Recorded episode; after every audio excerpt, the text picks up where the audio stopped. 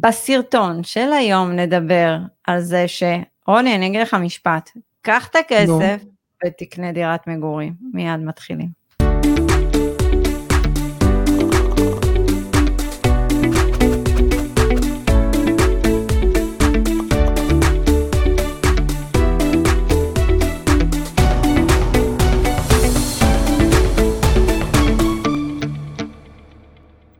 שלום לכולם, עדי בן אדר דהן, רוני אגה, צוות Family Exit, לא נעשה את כל הפתיח הארוך, רק נגיד לכם, דף האינסטגרם שלנו פתוח לכם, תבואו, תיכנסו, תירשמו, תהנו מעוד תכנים, תהנו מסטורי נוצץ, אה, רשימת תפוצה שלנו, אה, יוטיוב וספוטיפיי, ודף הפייסבוק שהוא קצת רדום. פרט לזה יש לך מה להוסיף רוני? לא, אני כבר, אני נדהם איך את זוכרת בעל פה את כל האופציות האלה. אני, אתה זוכר את הפרקים הראשונים שכאילו, כזה אמרתי את הדברים וכזה, נתקע? כן. תקשיב, אני חייבת לעשות לא, בינץ'. לא, אני זוכר שפעם היה רק ערוץ אחד בטלוויזיה, עכשיו... אה, כן. אני כבר לא מבין מה קורה. אני חייבת לעשות כזה בינג' על, okay. כל אוקיי. ה, על כל הפרקים שם ולראות את האבולוציה שעברנו. Uh, תקשיב, אני מרגישה כמו יונית לוי כבר, אני, אנחנו יודעים כבר להגיש uh, תוכנית. כן. זה, זה חשוב, לא? חלק מההתפתחות. חלק מההתפתחות. אתה יודע מה חלק מההתפתחות? זה מדהים, כי... נספר קצת לצופים. Okay. אמ, אוקיי. אנחנו התחלנו קורס בשפת גוף. עשינו כמה דברים, יש סדנה בשפת גוף שרוני ואני הולכים אליה. ובמקביל אנחנו עושים שיעורים פרטיים, וזה הכל עם ורד פלדמן, חבר'ה, אני לא עושה לה פרסומת, אה, בחורה גם ככה מפורסמת, לא אני זו כן. שיפרסם אותה, אבל באמת יש לה, כאילו, נותנת לנו הרבה ערך, אה, וקורה בשיעור הזה הרבה דברים מצחיקים, עם רוני ואיתי. אה, ושווה ללמוד את הנושא הזה בקטע שאתה יודע, אתה לא מבין את הניואנסים הקטנים של הגוף שלך. אבל את יודעת, זה עושה לי, זה יוצר לי בעייתיות, כי בתור גבר קשה לי לעשות כמה דברים בבת אחת. עכשיו בגלל אה, ורד, אני מתרכז בשפת גוף במקום במה שאומרים. בזכות. לא, במקום בתוכן, בזכות. לא, אבל בזכות, ורד. כן, לא בגלל. אז uh, אני פה הולך לאיבוד. נכון. אז uh, חבר'ה, שווה, שווה לעקוב, זה, אתם יודעים, זה מצחיק, זה, אנחנו תמיד מדברים על זה, ויכול להיות שהצופים אומרים, טוב, יאללה, שני אלה גם חופרים, אנחנו רוצים נדל"ן, תביאו לנו רק את הנדל"ן. ולא מבינים מה עובר עליי ועל רוני ומה עבר עלינו. אני שאני ואתה דוגמה מצוינת לכך, כי עברנו איזשהו דרך, אני הגעתי מאיפה שהגעתי, כאילו משכירה, מראש שכיר, למקום שהגעתי. אתה היית גם אה, עצמאי שעשה שינוי.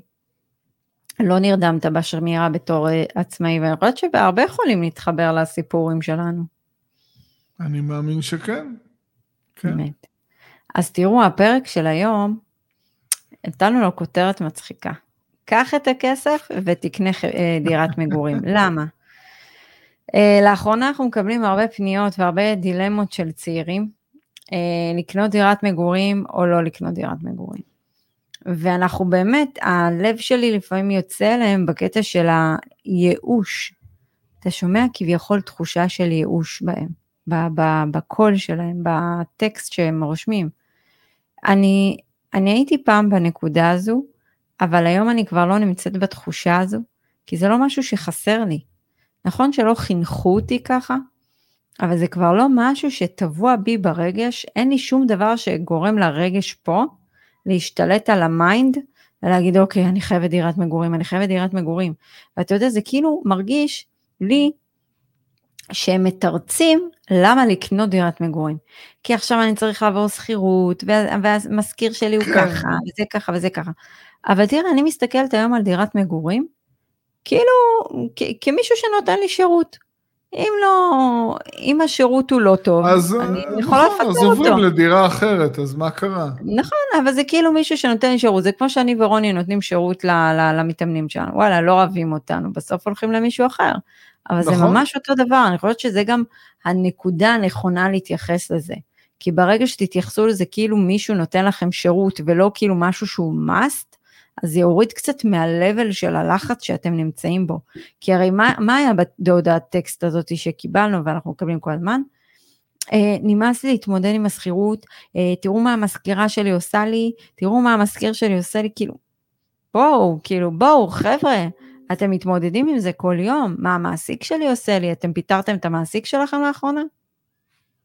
עדיין לא. לא. עדיין לא. לא. אז למה על, על המעסיק, זה כאילו מרגישים, אה, אוקיי, הוא לפעמים חרא אליי או מה שזה לא יהיה, אבל כאילו בולעים את הצפרדע, הוא משלם... אנחנו חייבים את המשכורת, כן. נכון. יש כאילו, לנו התחייבויות, יש משכנתה, יש ילדים, יש... אי אפשר לבוא ופתאום אה, להיעלם, אז סובלים. אבל אתה יודע, רוני, אני אאשים את הדור שלך במה שקורה פה. סליחה שאני עושה... יאללה, תאשימי. מאשימה. אני חושבת שיש פשוט קונפליקט בין הדור הישן לדור החדש. הדור הישן, כאילו יש ענק. ממש קונפליקט ענק. זה כאילו הדור כן. הישן אה, לא מבין, הוא גם החדיר בנו, את ה, הוא הטמיע בנו את נושא המגורים. אתה חייב מגורים כדי להרגיש ביטחון, כי זה המקום של הבית והמשפחה שלך, כאילו הבית זה ביטחון, הבית זה המשפחה. עכשיו, ארבע קירות זה ארבע קירות, מה זה משנה אם נכון. אה, רשום, אה, רשום, המשכנתה רשומה עליי או לא. אה, בית זה המקום שאתה יוצר אותו. אז זה כאילו, זה... אז עזרו לנו, הטמיעו בנו להתייחס לטפל. בואו נטמיע בהם את, ה, את, ה, את הנושא הזה של טפל לדעתי, ולא לימדו אותנו את הדברים העיקריים. זה, זה, עדי, זה דברים שהם היו אה, די נכונים בעבר. אם אני נכון. אקח 30-40 שנים אחורה, זה היה נכון. הגיוני. בית מגורים למשפחה, אה, מקצוע, עבודה, מקום עבודה יציב. המושג של קביעות היום, אני חושב שכבר לא מכירים אותו. אבל שנות ה-70-80, שנות ה-70-80, העבודה במפעל הזה, בחברה הזו, חברות ממשלתיות, בנקים, קביעות. זה היה נוסחת פלא לחיים מאושרים ויציבים. אבל העולם הזה כבר לא קיים, הכל השתנה, אנחנו אה, נמצאים בחוסר ביטחון תעסוקתי, אנחנו נמצאים בעולם העסקי בתחרות, כי הקביעות הזו לא מייצרת תחרות, היא נכון. לא מייצרת צמיחה כלכלי לכל המשק, לכל המדינה. העולם השתנה, אבל החשיבה של רוב האנשים, אני לא אגיד כולם, אני לא אעשה הכללה, החשיבה של רוב האנשים לא השתנתה. אני פתאום בגיל 52, אחרי 27 שנים של מגורים בדירות בבעלותי, עברתי לגור בשכירות. אבל למה? כמה עשו את זה? לא, את תהיה פייר, אתה היית עם הגב לקיר. אבל הייתי עם נכסים. אבל היית עם הגב לקיר. נכון. זה היה כאילו, לא... אם אתה לא זה, אתה עובד בתור מאבטח. זה היה שתי אופציות. נכון, אחרות. הייתי, אבל זה לא משנה את העובדה שאני עשיתי את השינוי הזה. השינוי. אז, אז זה בדיוק ההיגיון. אז אני חושבת שהנקודה הראשונה זה הקונפליקט בין הדור הישן לדור החדש. הממש קונפליקט הזה, זה, יש פה ממש כאילו משהו שהטמיעו בנו עמוק עמוק בהיגיון. הנקודה השנייה זה שהדור הישן דווקא, הוא לא הפנים את השינויים שקורים. נכון. כאילו, הם חיים עדיין, הם חיים בדור החדש, עם האייפונים, עם הפלאפונים, עם הכל, אבל זה כאילו, התפיסה שלהם לא השתנתה. לא השתנתה. לא, לא השתנתה, כאילו הם לא מפנימים מה קורה פה למעגל תעסוקה, הם לא הפנימו מה קורה פה לצעירים, כל, כל הפיתויים שיש היום לצעירים. עדי, אני רוצה לקחת את זה צעד קדימה. יש היגיון, יש היגיון בקניית אה, דירת מגורים, אין מה לעשות. Okay. אה, אוקיי. אם, זה, אם זה חוסך לנו את עלויות המגורים מהתקציב המחיה החודשי, זה בסדר, אבל הנקודה שמפספסים פה ולא מבינים, זה שאני לא ארד פה לפרטים שזה השקעה רגשית ואחרי זה משפרים דיור ומושכים את החוב של המשכנתה עד גיל פרישה. הנקודה שאני רוצה להתמקד בה, שההתמקדות הזו בדירת מגורים היא שורש הבעיה כי הבעיה היא הרבה יותר רחבה. אז אוקיי, סימנו וי על דירת מגורים, אבל הגענו למצב של אה, חוסר תעסוקה או גיל פרישה, כשאין לנו מספיק הכנסות, והפנסיה לא מספיקה לנו. אבל שים לב משהו כזה. זהו, פשוט הדור הישן, אה, ברובו, אה, הוא, הוא לא מפחד מהפנסיה, כמו שהדור שלי והדורות הבאים אחרינו צריכים נכון. לחשוש. יש פה, אה, זה החשש האמיתי, אגב, לא, לא דירת מגורים. הוא לא מפחד בגלל שהוא לא מבין, אני לא מסכים איתך. נכון, נכון, נכון, אני אמרתי, הוא לא מפחד הוא לא מבין. אבל זה בדיוק הקטע, רוני, שהם לא הפנימו את כל השינויים שקרו במהלך השנים. אבל אני רוצה להגיד לך משהו. כי יש הרבה מהם, רוני, אבל הרבה מהם עם, עם פנסיות תקציביות, המון מהם עם פנסיות תקציביות. אז מה? אז מה? הפנסיה התקציבית היא לא נשחקת? יש פה עלייה של העלויות מחיה בשנה האחרונה. רגע. רגע, של בין 10 ל-20 אחוז, התייקרו. איפה הפנסיה התקציבית פה עוזרת? קודם כל תתקרב למיקרופון, תתקרב למיקרופון. אני שואל, איך היא מגנה עליהם? אני מסכימה איתך בקטע הזה, אבל אני אומרת דבר כזה, הרבה מהם יש להם דירות. אז בוא נגיד היוקר נכון. של עלויות המחיה של אה, נניח אה, המשכנתה וזה, אולי הוא לא פקטור כבו, כ- כרגע עבורם. אני כן מסכימה איתך שיש עלייה בארנונה בוועד בית וזה, אבל שים לב, לפנסיונרים יש גם הנחות בדברים האלה, אז זה אולי מתקזז שם.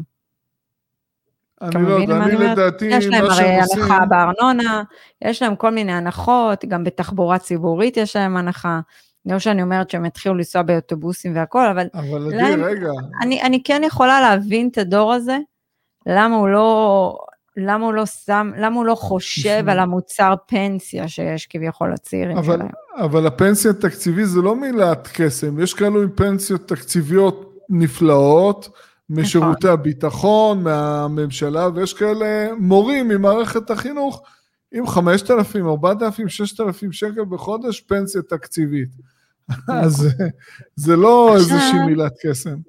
אז זה הנקודה השנייה, שאמרנו שבעצם אין, כאילו, הדור הישן לא התאים את החשיבה, מה שנקרא. הנקודה נכון. האחרונה שאנחנו מעלים, ואז ניתן את הפתרון גם, את הפתרונות, כן. זה האי תרבות השכרה שיש בארץ שלנו. אין תרבות השכרה. לא לימדו אותנו, אפילו היום, שאני זוכרת אחרי שהתחתנתי והכל, הנושא של דירת מגורים הוא אישיו כל כך גדול על השולחן. בין אם זה ארוחות שבת, בין אם זה עם משפחות, זה כאילו אם יש לך דירת מגורים, הצלחת. אני עושה הצלחת, בכוונה, נכון. אבל לא הצלחת, כן? כי זה לא מעיד לא, על הצלחה. גם, אנשים לא מבינים שדירת מגורים זה לא הצלחה, רוני, אבל זה משהו מאוד חשוב, כי אני, אני ספגתי את זה על עצמי לא מעט פעמים. וגם ההורים שלי, שדודים שלי מדברים איתם והכל, הם גם כאילו, והם אומרים, אבל עדי בחרה בדרך אחרת. זה בסדר. אבל עדי, כאילו... עדי, את כישלון לא מפואר, אין לך דירת מגורים. אני כישלון מפואר. אני כישלון נחרץ. אה, עבור המשפחה שלי, אני כישלון, סוג של, לא, לא ההורים שלי, לא אחי, לא זה, עבור הדודים היותר מרוחקים, כן. אני, אני, אני סוג של כישלון, ב, כאילו יצא, יצא פה מוצר דפוק. הפס מערכת כן. פה לא עבד טוב, כאילו משהו ב, מכל הבני דודים, משהו פה לא, כן. לא, לא עבד טוב. ותקשיב, נכון. אם אני מסתכלת על כל בני הדודים שלי, כאילו לכולם יש דירות מגורים, מה קורה איתי? מסודרים. כן, מסודרים מאוד. ו, ומבחינת ההורים שלי, אתה יודע, זה כל פעם להסביר את המקום, אבל הם כבר התייאשו נראה לי, והם כבר כזה, אתה אומר, טוב, בסדר, לך, לך תסביר להם מה הילדה עושה. אבל העצם עובדה הזו, שאין תרבות השכרה, לא הטמיעו בנו, וכאילו מי שלא, מס... מי שלא קונה הוא כישלון. זה כאילו, אתה יודע, זה לא אומרים את זה, אבל זה נראה לי פה חקוק איפשהו לכולם בתת מודע, כי אני הייתי בדיוק במקום הזה לפני שהחלטתי אה, להשקיע בנדל"ן, הייתי במקום הזה. קח אותי כמה שנים אחורה, אני כן הייתי במקום הזה, בדילמה הזאת, אבל לי היה בעיה פנימית, היה לי קונפליקט פנימי להתחייב לדבר הזה. בגלל זה זה לא יצא לפועל עבורי. אבל אני חושבת שכל השאר זה כאילו הם אומרים, מה, אני אזכיר, אני אבזבז את הכסף שלי על שכירות, אבל כאילו אף פעם לא מסתכלים על זה מנקודה של אם היה פה תרבות השכרה, לדוגמה, כמו גרמניה, כמו הולנד, כמו ארצות הברית, כמו אנגליה, אתה באמת חושב שאנשים היו חושבים אוטומטית על דירת מגורים? לחלוטין לא. שם אה, הם הרבה פחות לחוצים, אבל צריך להיות פיירים, שם הם משלמים אה, למיטב זיכרוני מיסוי הרבה יותר גבוה. נכון, אבל זה בדיוק הקטע שכאילו, למה לא, למה לא לימדו אותנו שפה אחרת? אני אומרת, היום הדור של הילדים שלי, הוא ירגיש מאוד בנוח להשכיר דירה. לא מכורח כן, המציאות, ש...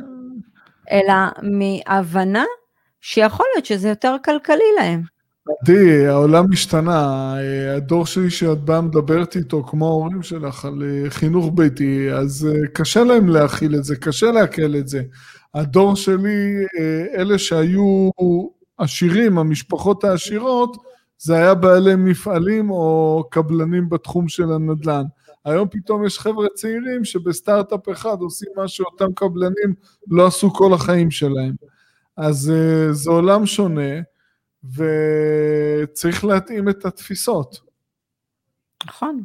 אז בגלל זה אני אומרת, אולי אתם, שעכשיו תקשיבו לנו, הצעירים שבכם, אלה שהולכים לחנך פה את הדור הבא, אה, לכולנו, להרבה יש ילדים, זה לא משנה מה. תנסו אולי להטמיע את החשיבה השונה, שזה בסדר להזכיר. זה לא, זה לא כן. מילה גסה, זה לא בזבוז כסף. עדי, אני בשבוע שעבר הייתי בבית קברות, אותו אחד שקברו אותו אה, מטר על שתי מטר, אבל הדירה שלו נשארה, אז מה זה עזר הלחץ הזה על הדירה? לא, אין, אני חולה עליך על, ה... על לא, השיוך. אבל, אבל כן, נלחמים על הדירה, הדירה זה בסוף ממשיך הלאה, אבל... נכון.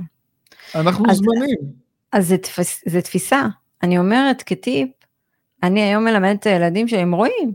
אתה יודע, הילד שלי כפיר אתמול בא, והוא אמר לי, אמא, למה, למה אנחנו לא קונים את הדירה? אני רוצה שיהיה לנו דירה. אז אמר, שאלתי אותו, תגיד, כפיר, אתה יודע כמה שנים אנחנו בדירה הזאת? זאת אומרת, הוא אומר לי, שש שנים. אמרתי לו, נכון, ואתה לא מרגיש שזה שלך? זה שלי, הנה החדר שלי שם וזה. אז אמרתי לו, אז לא מבינה, אז למה אתה צריך? הוא אומר, לא, משעמם לי, אני רוצה דירה אחרת. עכשיו אמרתי, בסדר, אבל אנחנו עוברים דירה אחרת, ולא חייבים לקנות אותה, אפשר להשכיר אותה. אז הוא אומר, אבל למה אנחנו לא קונים? אז הסברתי לו קצת את ההיגיון, בשורה התחתונה כן. הוא הבין איך שר, ושר אז בא וש, ו, ופישטה את הדברים הכי טוב.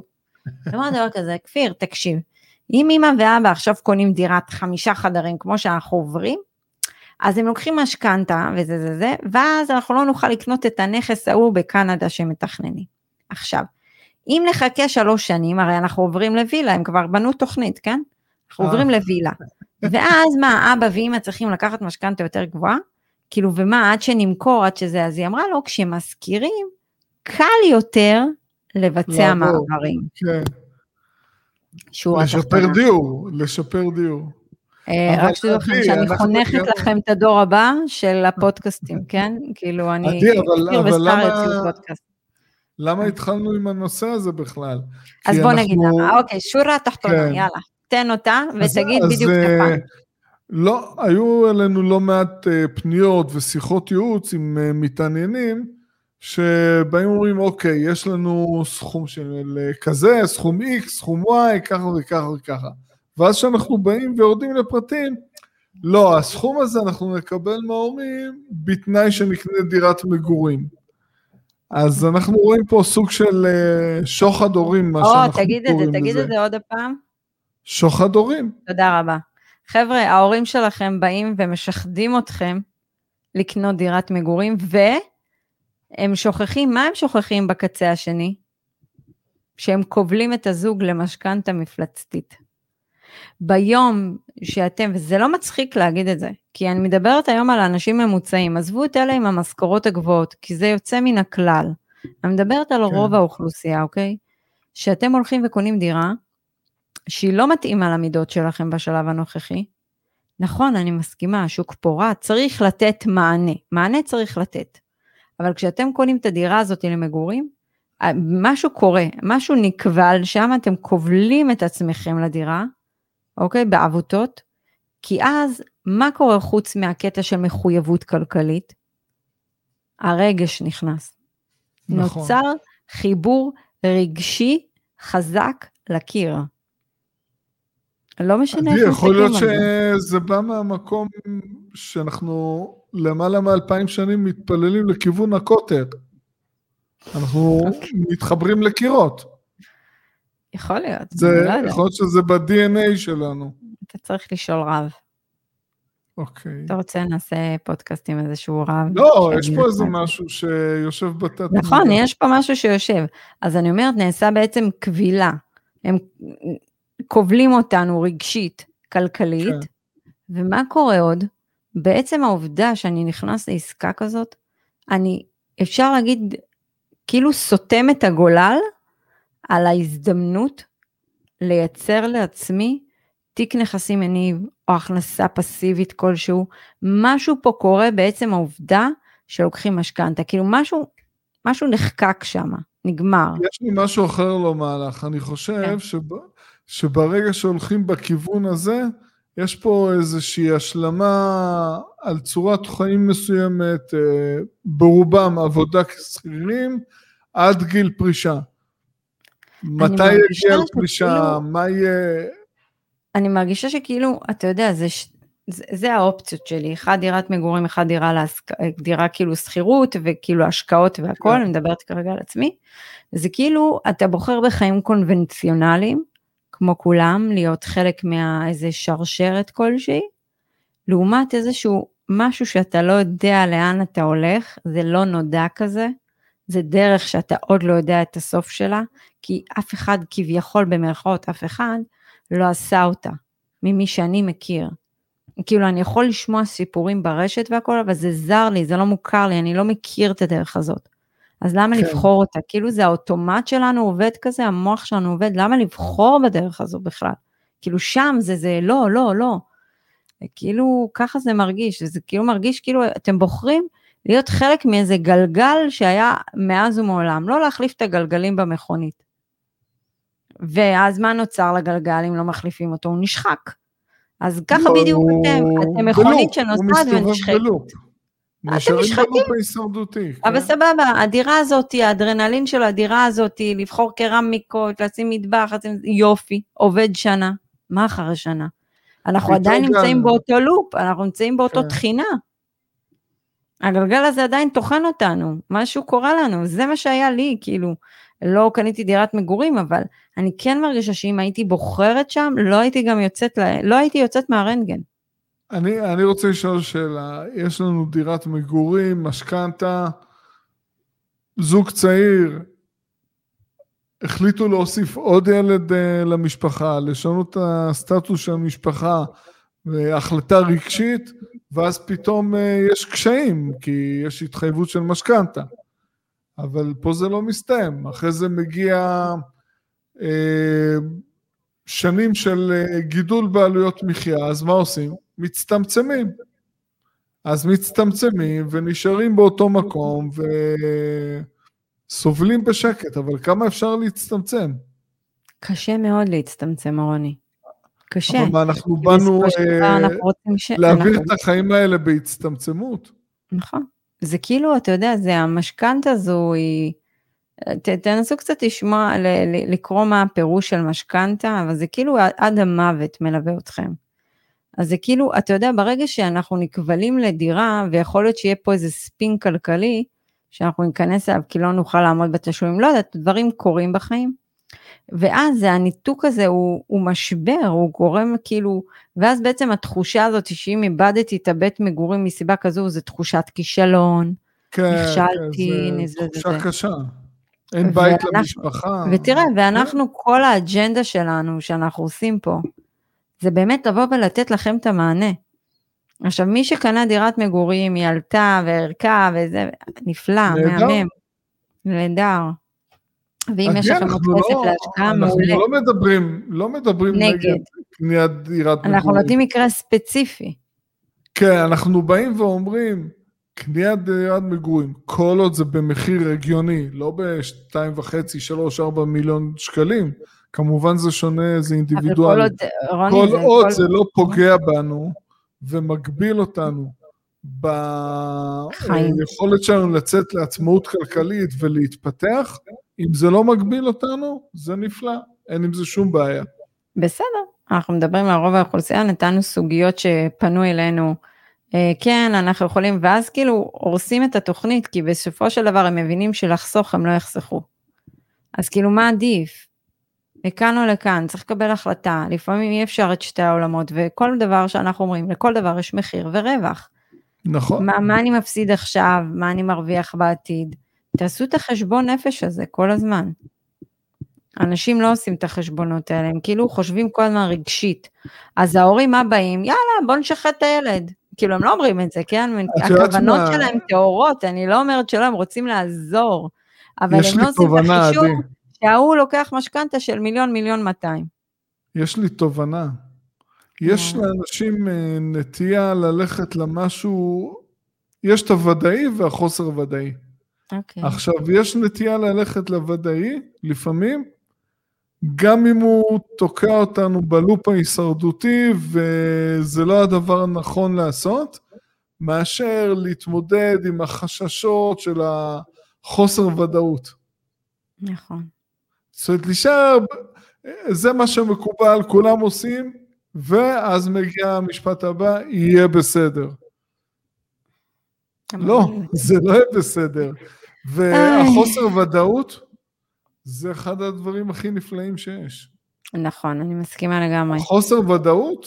זה, אתה יודע, זה כל הזמן המוח שלך, הוא בשלבי יצירה, כן. כיצד לגרום לוודאות. ואז שעלית לרמה של הוודאות, אתה מחפש את החוסר ודאות הבא כדי לעלות לרמת ודאות הבאה. זה כאילו תהליך כזה שקורה. את יודעת מה, אפילו תקחי ספורטאים, אה, נגיד שחקני כדורגל, קבוצות, אם, אם היה להם, אה, אם החוסר ודאות אה, לגבי מה יקרה מחר, לגבי העתיד, לגבי...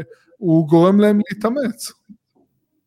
בהחלט. להוציא את מלוא הפוטנציאל שלהם. נכון. תראו, נתנו פה הרבה תובנות. אה, אמרנו שזה מגיע ממקום של ייאוש, אמרנו שיש קונפליקט רציני בין הדור הישן לדור החדש. אה, אמרנו שיש פה את הנושא שהדור הישן לא הפנים. אמרנו שיש פה אי תרבות של השכרה, כמו שבכל מקומות טובים בעולם, ואז אין בכלל את הקונפליקט הזה בכלל, כאילו זה דבר שבשגרה. אז אני חושבת שבנקודה הזו תחנכו את הילדים שלכם ואת הדור הבא, ששכירות זה לא מילה גסה. זה בסדר. לא, והנקודה לא האחרונה זה הנקודה של הפתרון, זה שוחד של ההורים לפעמים, והפתרון שאנחנו מציעים, זה שימו את החלום הזה שעלול להפוך לסיוט בצד, שימו אותו בצד רגע. אל תיקשרו עדיין לקיר. בואו תיקשרו ותתאהבו במסלול אחר.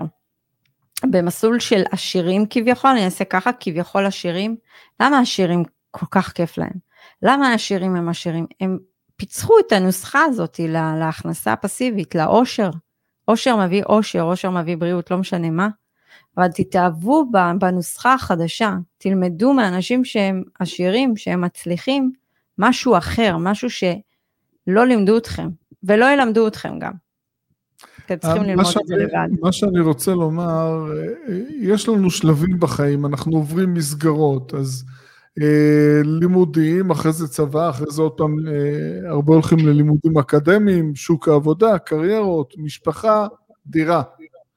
אז אה, אנחנו, אנחנו עוברים שלב שלב, וזו התנהלות שלדעתי לא נכונה. כשאנחנו אה, יוצאים לחיים, אנחנו צריכים לראות את התמונה הרחבה. אם אנחנו בוחרים בדרך X, לאן אנחנו מגיעים? אם אנחנו בוחרים בדרך Y, לאן אנחנו מגיעים? אבל לפני זה אנחנו חייבים להציב לעצמנו יעד. אתה יודע מה? אני מוכנה להקליט אה, מדיטציית נדל"ן לכל המאזינים, ולעשות להם את הסימולציה ואת הדמיון מודרך על שתי הדרכים. יאללה, נו, מיזם חדש ב Family Exit, מדיטציות נדל"ן. נכון שזה רעיון טוב? אני אעשה להם כל כן, כזה שלי. כן, לראות, ההבדל בין הדורות זה שהדור הדור שלי והמבוגרים ממני, הם לא רואים את התמונה הרחבה של המציאות היום, 30, 40, 50 שנים קדימה, הם לא רואים את זה. אולי אין לכם 30-40 שנים קדימה.